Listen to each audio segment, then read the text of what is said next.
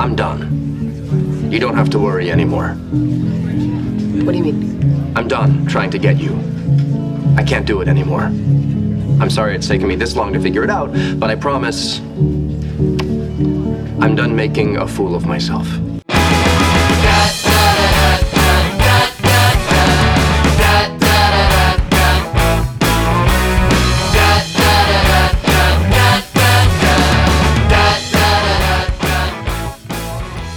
What up, what up? It's another episode of Taco Court Fantasy Football League Podcast. This is episode 58, a Week 11 recap. Getting into news and notes, we've been ramping up to Thanksgiving over the past couple weeks with episodes touching on the top Thanksgiving foods and our top 5 fast food joints for when you need something to fulfill yourself after eating other people's crap cooking. I've kind of been reflecting a little bit on what has been going on and what I'm thankful for. And I kind of wanted just to express some gratitude to each and every one of you that listen to our little podcast here revolving around our fantasy league and those of us that are in it. Back on my birthday, it was October 29th. I posted a picture of our downloads and listens and when we hit 3,000. And we kind of just started this thing to get the 12 of us to know each other on a deeper level and build our bond. As many of us are kind of just spread across the United States. It wasn't really about getting listens, downloads, or anything like that. It was just a fun thing for us to do and have to create some banter within our league. About a little bit less than a month later from then, it's the 24th on November on a Wednesday. We just hit the 4,200 mark, meaning there's been 1,200 listens, downloads over the last 3.5 weeks, and that's kind of wild to me. So I just want to say thanks for your time, feedback, and support, and something that we all enjoy being a part of and look forward to each and every week. I am not crying. You are crying. Hopping into an injury report coming out of Week 11. Chicago Bears quarterback Justin Fields was knocked out of the Ravens game with a rib injury and was replaced by Andy Dalton. His status is iffy for Thursday against the Lions. Running backs. Chiefs running back Jerick McKinnon injured his hamstring and didn't return against the Cowboys. New York Jets running back Michael Carter injured his ankle and would likely miss 3 weeks with a high sprain after being ruled out for a return quickly after getting hurt against the Dolphins. The Eagles running back Jordan Howard injured his knee. Of course, he's hurt and was unable to return against the Saints. He's set to miss some time going forward as well. Steelers running back Najee Harris with the head injury left the Chargers game for a little while but was able to return. And Seattle Seahawks running back Rashad Penny, of course, this dude's hurt. Oh, he's going to get some more playing time. Pete Carroll's, looking forward to seeing what he could do on the field. Injured his hamstring and didn't return against the Cardinals and maybe back to missing more time. On to wide receivers. Browns wide receiver Jarvis Landry had more injury issues against the Lions but kept playing. He should be good to play through the aggravation against the Ravens with a knee injury. Dallas Cowboys wide receiver CeeDee Lamb got a concussion, was knocked out of the game against the Chiefs, in which Amari Cooper was already out for the COVID-19 stuff. CeeDee Lamb is expected to miss the Thursday game against the Raiders. Jaguars wide receiver Jamal Agnew with a hip suffered a season-ending injury against the 49ers, and Titans wide receiver AJ Brown got beat up, injuring his chest against the Texans. He should be okay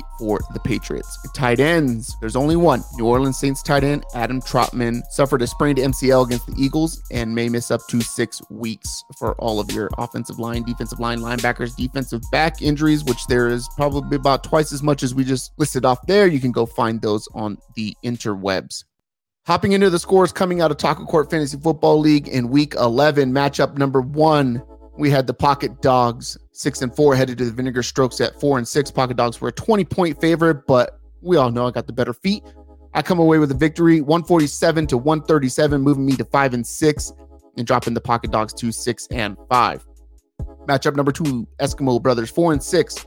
Went to I Shave My Balls for This. I Shave My Balls for This was a 17-point favorite coming into this one, but the Eskimo Brothers reigned supreme, moving themselves to 5-6, dropping the I Shave My Balls for This to 6-5, 146-138.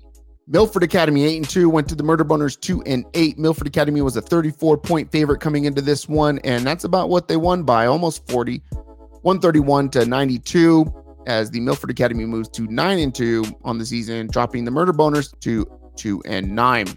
Matchup number 4, we had Tony Patriot at 4-6, headed to Too Hot to Handle 5-5. Tony Patriot was a 4-point favorite coming into this matchup, and Tony Patriot slides by 152-151, moving them to 5-6 and dropping Too Hot to Handle to 5-6 as well. Matchup number 5, we had the Boner Jams 03 headed to Password is Taco. Boner Jams 03, 3-7. Password is Taco, 6-4. Password is Taco is a 14-point favorite coming into this one. They get a victory by 11 points, 115-104, dropping the Boner Jams 03 to 3-8. And Password is Taco going up to 7-4. In our marquee matchup of the week, we had Cop Slides Matter, 6-4, headed to 3. Penis Wine, 6-4. This was a pick 'em when it came down to what the spread was going to be. Nick apparently didn't like us talking about his feet looking like a hobbit, how it's 4'11", whatever. Nick comes into this one, drops 148 points to Chad's 93, moving them to 7-4, dropping Chad to 6-5.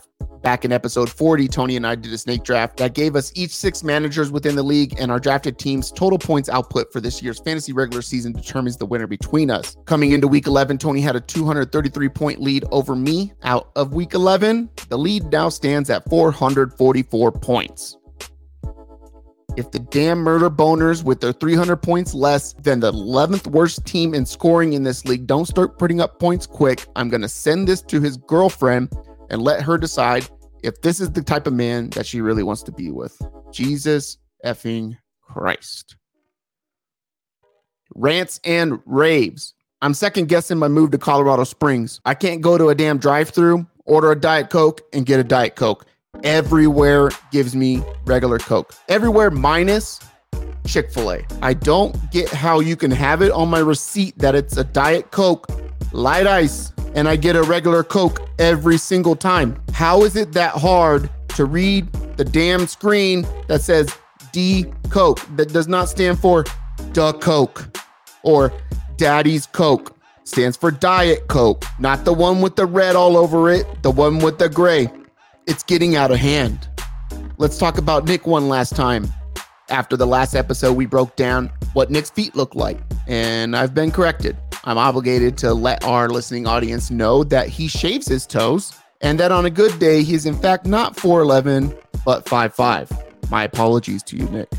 A lot has been made out of my resignation from working with Nick over the last couple weeks, and if you missed that, you can go back a few episodes and follow along. Today was supposed to be my last day in the office. However, last Friday before leaving, Nick had a talk with me. He stated that he is working on being more accountable for his actions and that him going on the 58 West King podcast, linked down below, was out of line, and he apologized for his lack of obedience to me as his commissioner. I told him enough was enough and I just had to go. Nick then proceeded to bend the knee, kiss my well-pedicured feet, and beg for me to stay. Seeing as Nick was man enough to admit his wrongdoings, I've decided to give him another chance at access to my life and exceptional brain and meeting holding skills. He's probably rolling his eyes right now and saying things under his breath while he shakes his head in his car, but all of this stuff is true. I'm not leaving. I'm not leaving. I'm not fucking leaving!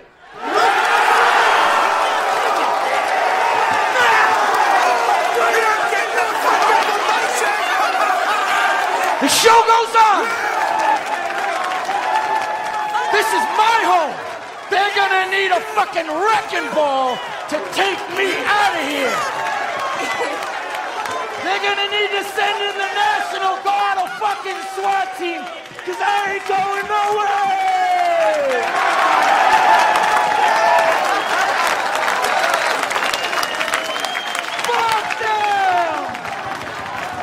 Banger of the week is by an artist I've grown super fond of over the last couple of years, and his TikTok is actually pretty dope and thoughtful, which, if you know me, that's kind of what I dig.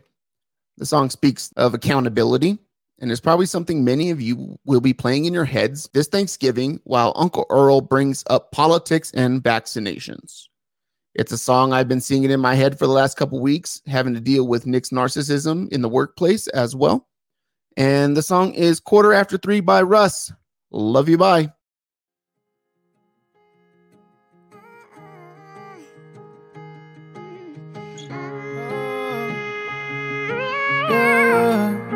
Yeah, yeah, yeah. All I ever try to do is help you understand and grow. Like the way for truths that if not for me simply wouldn't show. Unless you get somebody else who's on my level. But you know that there's no one on my level. You gon' realize if you don't. I wish you would own up to your flaws and just say that you're wrong when you're wrong. Instead of acting like you're right, then it turns into a fight. Now you storming out my house in the middle of the night. I'm trying to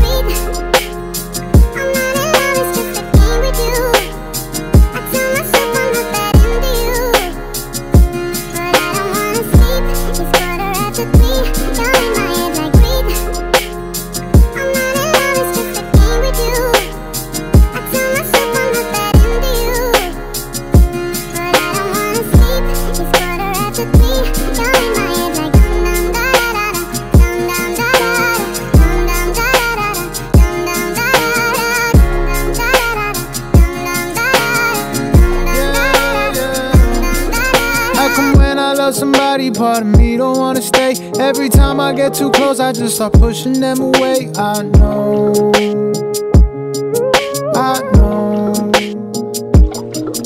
Maybe I just wanna leave before they try to leave me first. Maybe I don't wanna need them till they say they need me first. I know.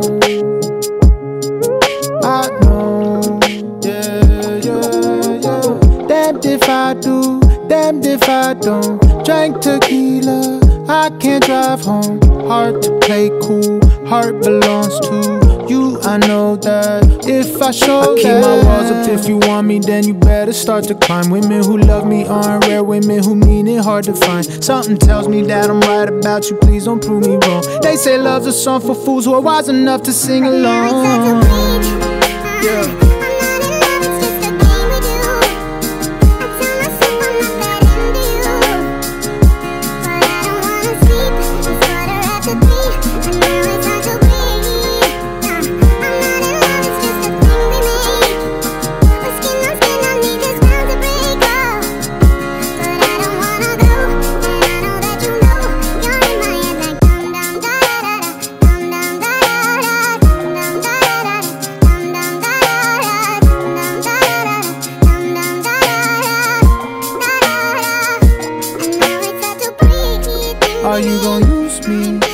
Myself and twist my head and ask confuse me. I keep my walls up. If you want me, then you better start to climb. Women who love me